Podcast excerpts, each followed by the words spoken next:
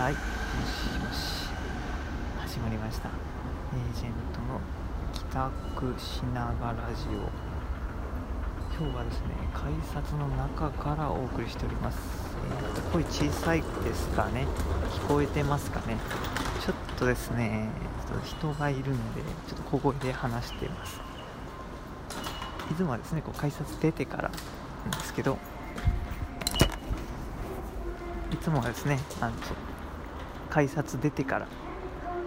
い、ここから始めてるんですけど、まあ、ちょっとなんかこう電車が過ぎる音みたいなのをこう 開始にしたかったんでちょっとここから始めてみました。でですね、まあ、今日はですね、えー、特に、今日もか、今日も特に何もないんですけれども、まあ、このまあ、帰宅しながらラジオを、まあ、帰宅しながらラジオ、うん、ちょっとコーナーにしようかなと考えてまして、まあ、これを、えー、前置きにして、ま本編始まるみたいな流れにしたら非常にスムーズなですねあの始まり方ができるんじゃないかと思いまして、まこういう形式をこういう形式、うんまあ、これこの後かな？今日が初めてだから 今日が初めて、うん。実は何回か撮ってるんですけどね。そう帰宅しながらラジオ実はあの 毎回この時間帰宅時間になったら撮るようにしてるんでですね実はこう幻の未公開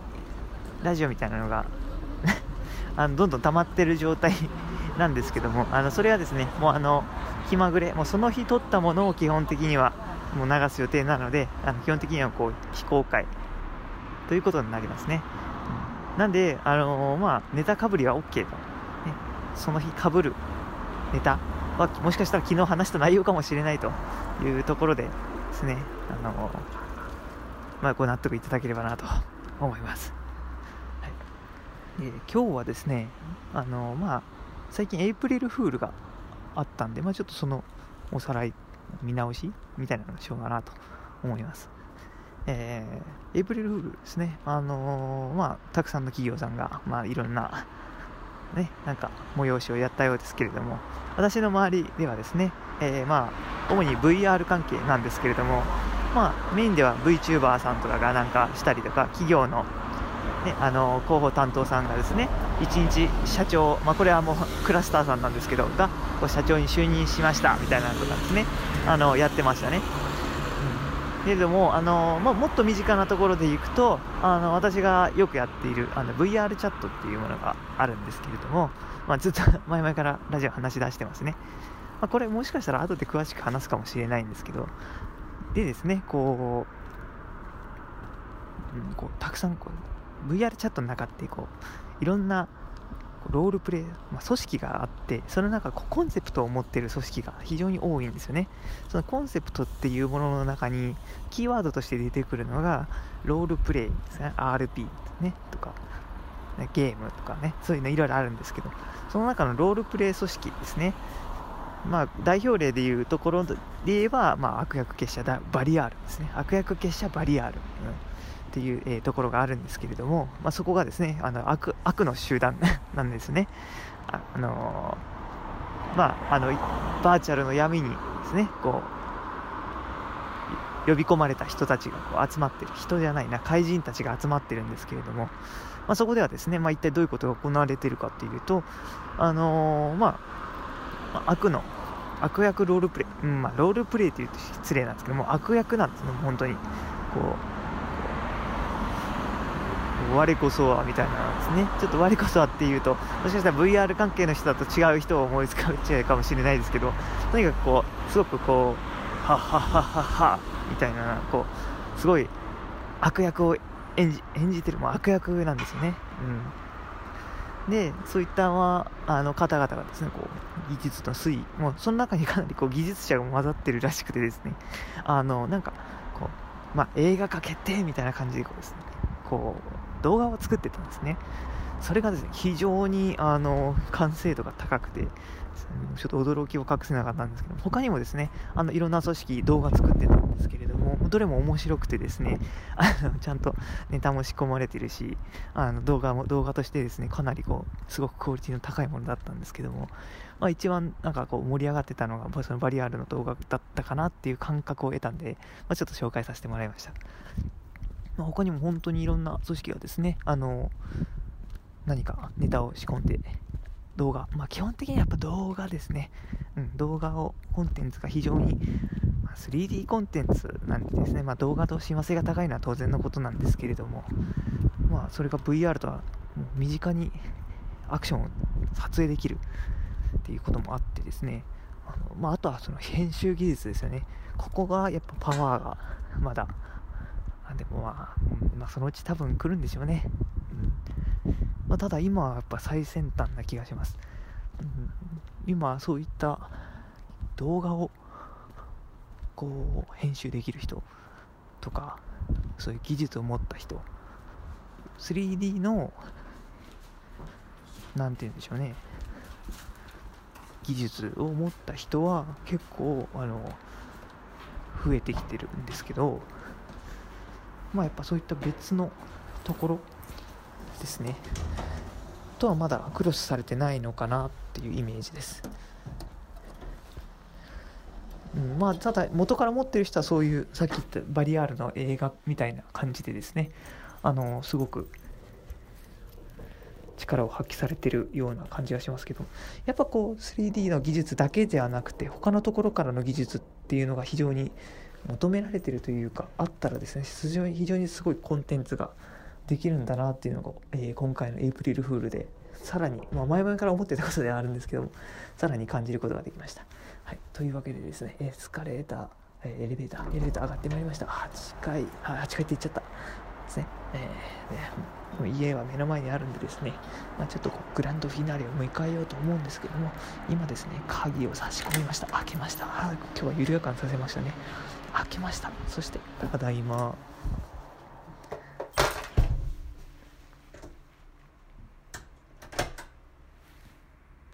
今日の断捨離。イエーイ。始まりました。エージェントの限界秘密基地へようこそ。今日の断捨離物はこれ。ハンガー。さっき壊れたよ。捨てますではですね、今日はちょっとテンション高めにいってるんですけれども、早速始めようと思います。はい、エージェントの限界秘密基地へようこそは、エージェントがウェブで拾ってきた情報を皆さんと共有して、皆さんがあわよくば役に立てればいいかなと思うようなラジオです。毎回なんか工場変わってる気がするけど気にしないでください。はい。と、えー、ですね。まあ最近ね、あのー、まあまた、まあ先生のここ、あとちょっとでもうすぐ1年になるのか。もうすぐ VR を始めて1年になりますね。まああと2ヶ月先ですけど、えー、なかなかあの早い1年だったなと思います。えっ、と、確か去年の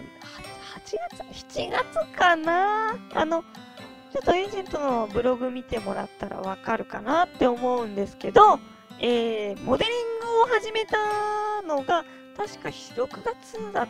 6月末かな？ちょっと今、ちょっとサイト開いてるんですけど、えー、あ、ありましたね。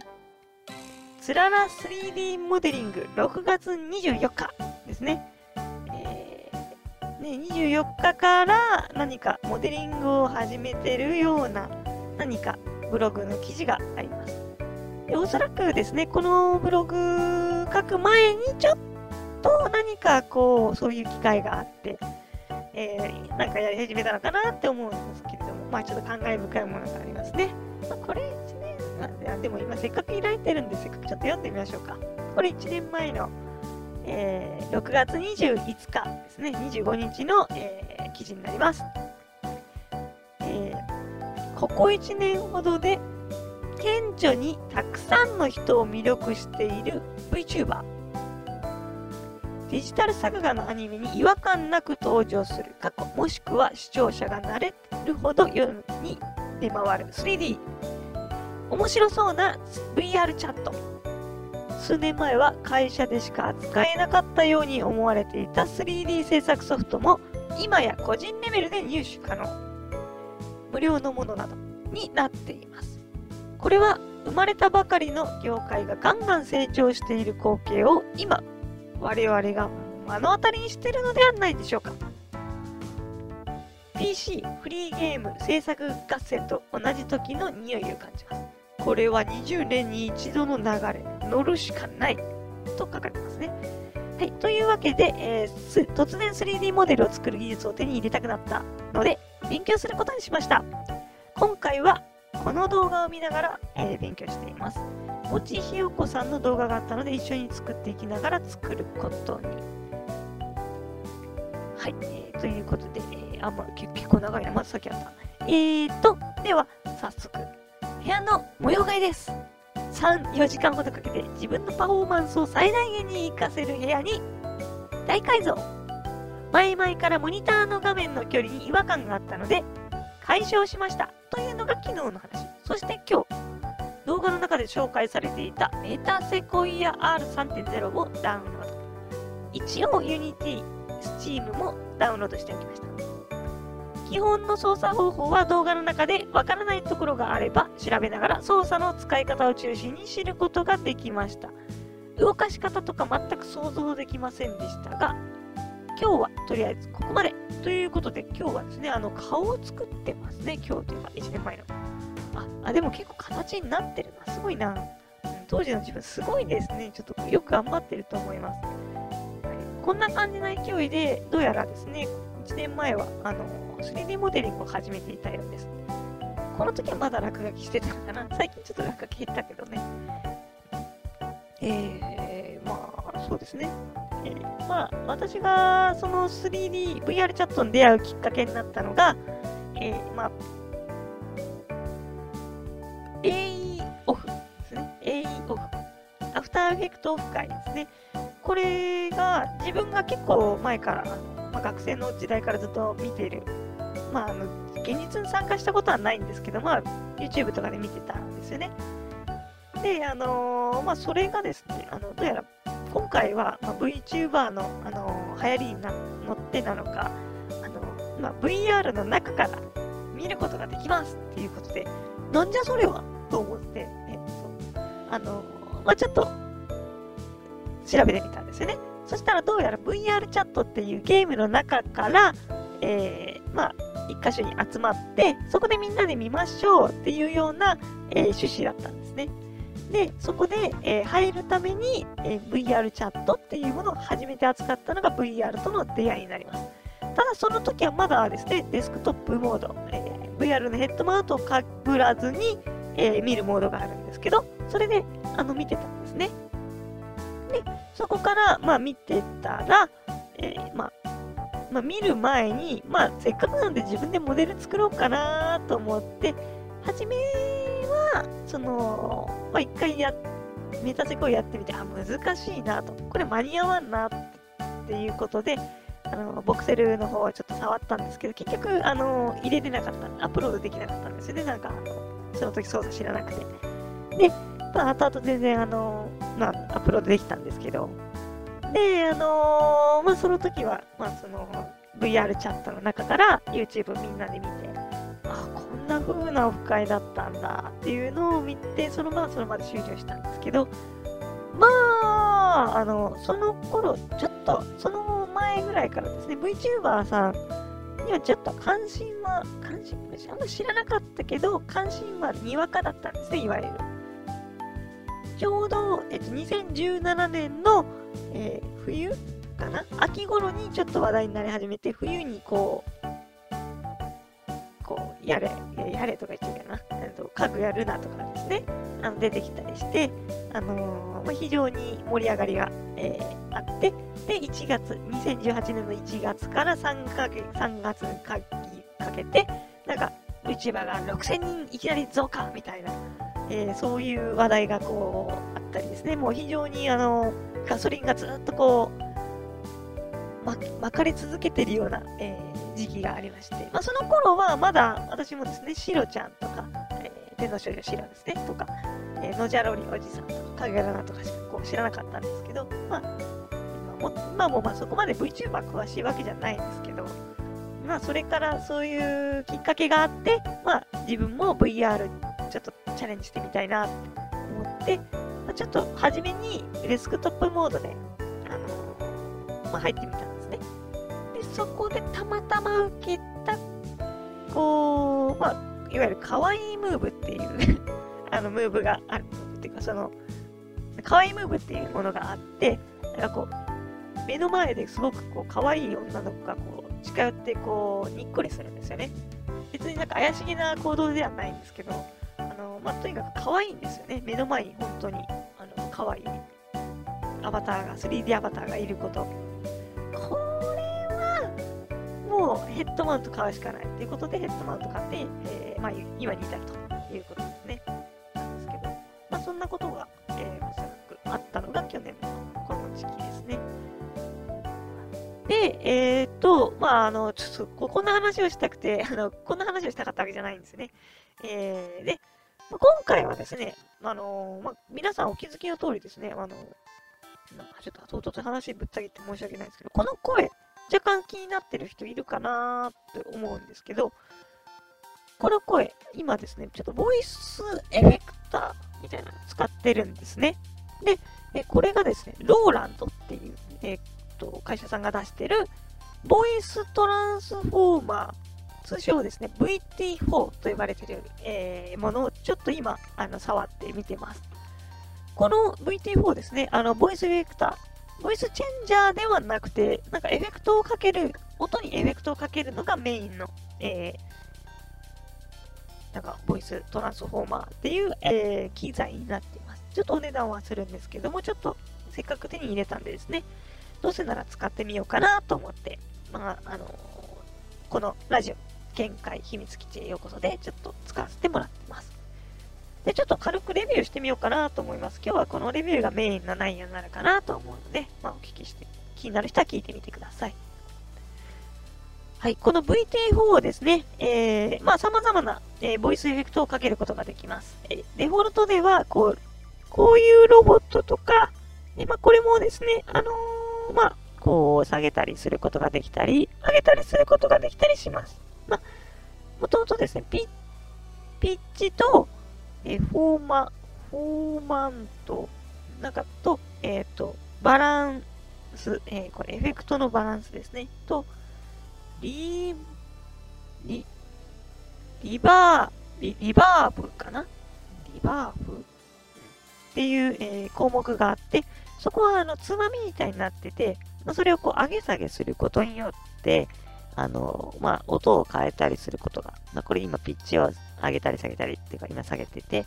これがノーマルぐらいな感じで、えーこれが一番マックスみたいな感じですね。ここが多分メインかなと思います。で、このフォーマントっていうところが多分下がるときに、あのなんて言うんだろうな、あの、犯人みたいな声で、そういうのを、よく言ってるのがすごい受けてて、あの、声出したくない、声聞こえたくない人とか、あの、やっているような、あの、声ですかね。うん。これが、あの、と、ピッチを合わせて、だいたい声の調整をするのかなって思います。まあ大体こんな感じかな。あ、これちょっと下げすぎたな。まあ、こんここのぐらいかな。うん。まあちょっとエフェクトかかってるってわかるぐらいが多分こん、個人的には調子。いや、多分そういうのをなくしてもう、美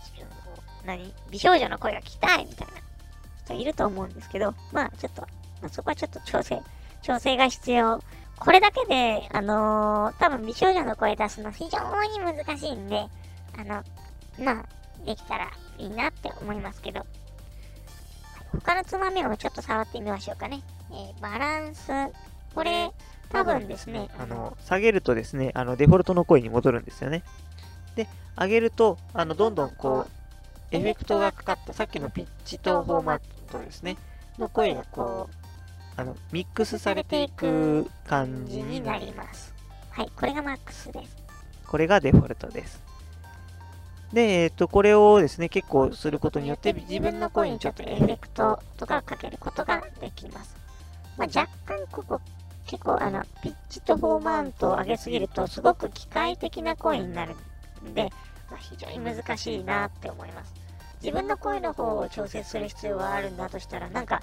デフォルトの日常生活に支障をきたしそうで、ちょっと怖いですよね。あの、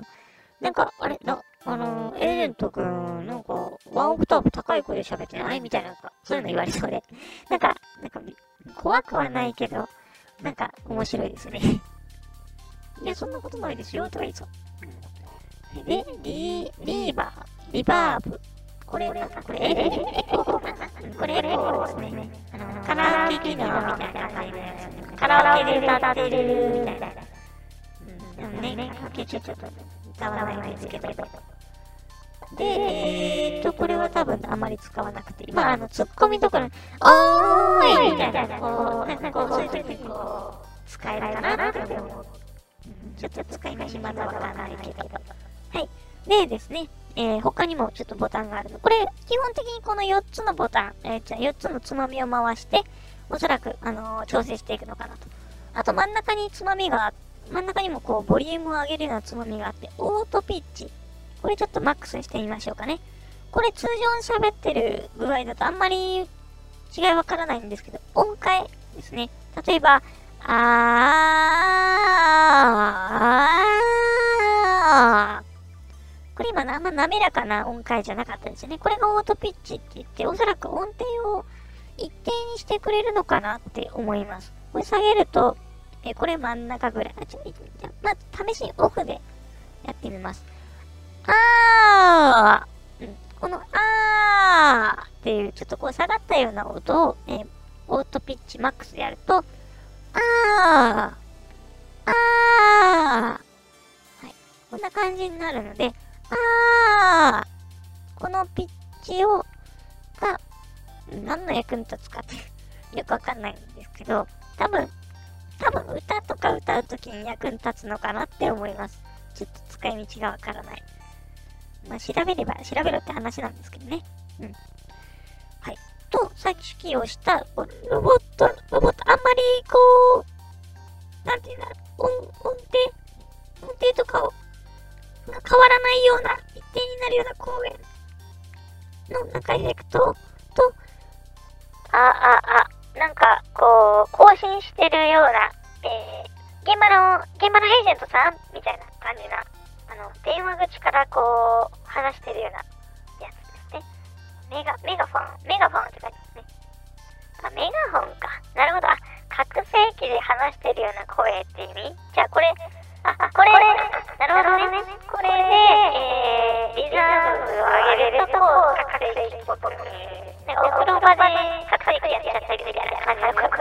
になっちゃうんですね。はい。で、これで、えー、あ、これ違うな。で、えー、他にも、ボコーダーっていう音があって、これはなんかこれをした、こう、ボコーダー、ボコーダー、ボコーダー。これとオートピッチ合わせるとちょっと面白いですね。ボコーダー。なんか、なんかちょっとロボットのように使えるような感じになるのかな。うん。で、ハーモニー。あー、あー、あ、あ、ハーモニー、これね。あ、なんか、あ、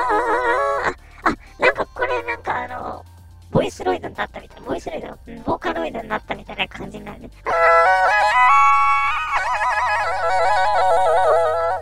あこれ、これで歌、歌ってみたらちょっと面白いかも。うん。これいいな。ちょっと今度やってみようかな。ね、ちょっと歌歌うのはちょっと恥ずかしいですけどね。えー。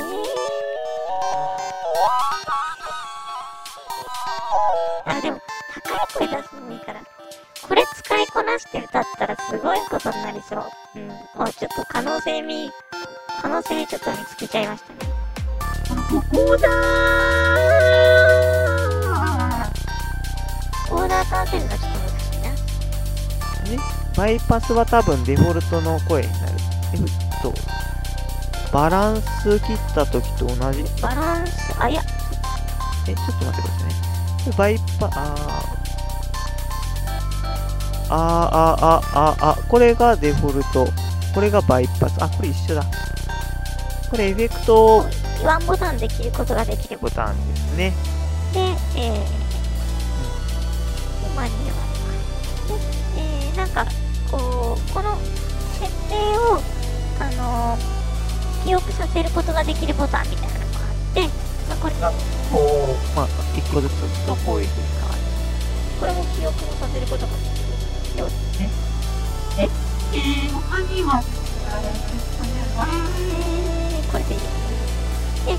これ他にも、あとキーを変えることができる、えー、ものがあって、あー、あ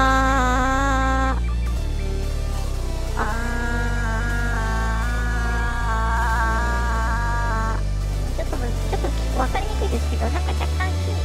声のキーを変えることができるんですね。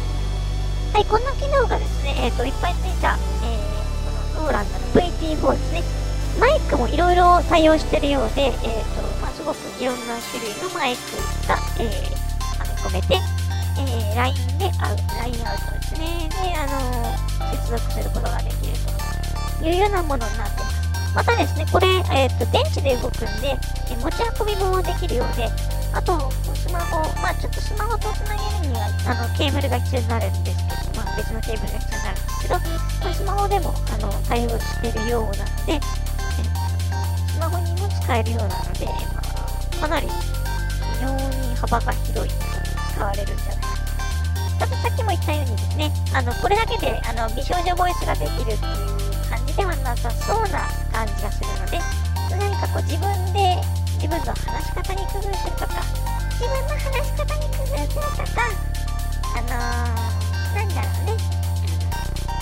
あともう一個機材を足してやるとか、そういうのが必要になりそうですね。まあ、話し方に関しては、ちょっと難しいですけど、ここに関しては、あの、VR の中で非常に声を気をつけてやってる人という、両生類という方々がですね、非常に多いので、非常に参考にしたいなと思います。あと、あの、せっかく、あのまあ、VR っていうコンテンツをやってるんで、まあ、そこら辺もちょっと気をつけてもいいのかなって思います。はい。あと、まあ、ちょっとオーバーしますけど、えっ、と、この配信はですね、あの、ちょっと、コンパクトな配信を目指そうかなと思ってます。で、まあ、ラジオを聞くぐらいなので、もしかしたら、あの、通勤中とかにこう、長い間聞きたい。まあ誰かが喋ってる声を聞きたいっていう需要の方が多いかもしれないんですけれども、まあ、あのーまあ、この配信はですね、そんなに長ったらしく話してもしゃあない、えー配信になりますので、まあ、サクッと終わって、えサクッと共有して、サクッと終わろうと思います。はい。では、今日はここまでとします。えー次回は何の話をするかな、まあ、ちょっとわかんないですけど、まあ、次回あったらよろしくお願いします。